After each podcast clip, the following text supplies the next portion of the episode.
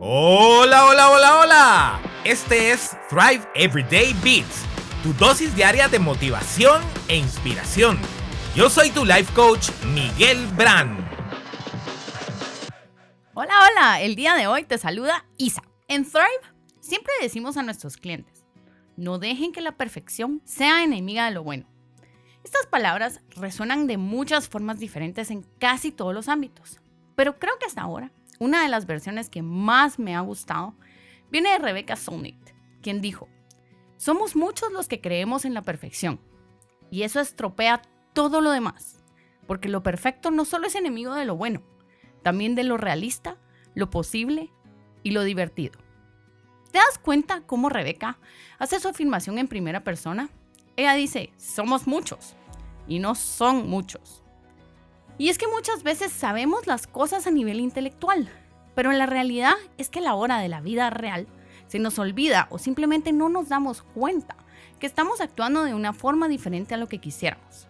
Hay muchas formas en las que la búsqueda de la perfección puede bloquear nuestro progreso.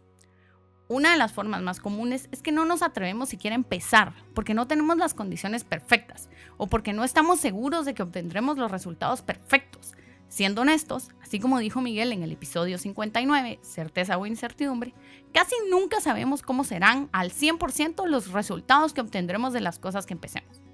Pero lo que sí estoy 100% segura es que el resultado de algo que nunca empezamos será total y absolutamente inexistente. Uno de los ejemplos que más me gusta lo vemos con la actividad física. Tenemos la idea de que es necesario hacer como mínimo una hora no sé quién fue el artífice de poner ese número ahí, pero por alguna razón lo escucho como si hubiera estado escrito en piedra. Y que cualquier cosa menos de una hora, mejor ni molestarse. ¿Cómo así?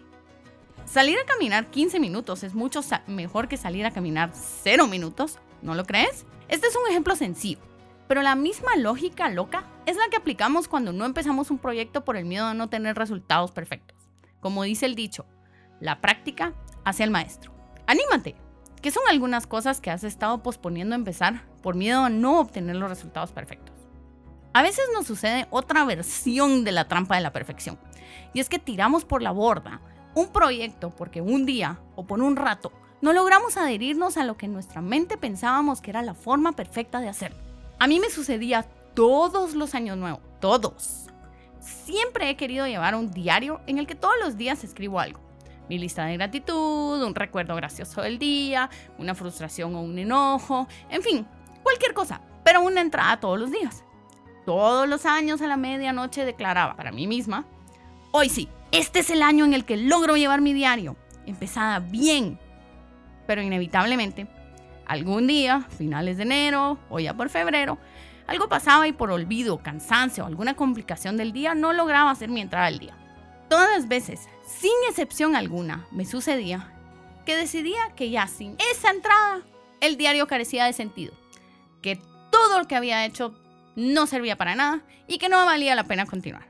Dejaba mi diario en algún lado durante meses y cada vez que lo miraba era un recordatorio de cómo había fallado otra vez y que nunca sería capaz de cumplir las metas que me proponía.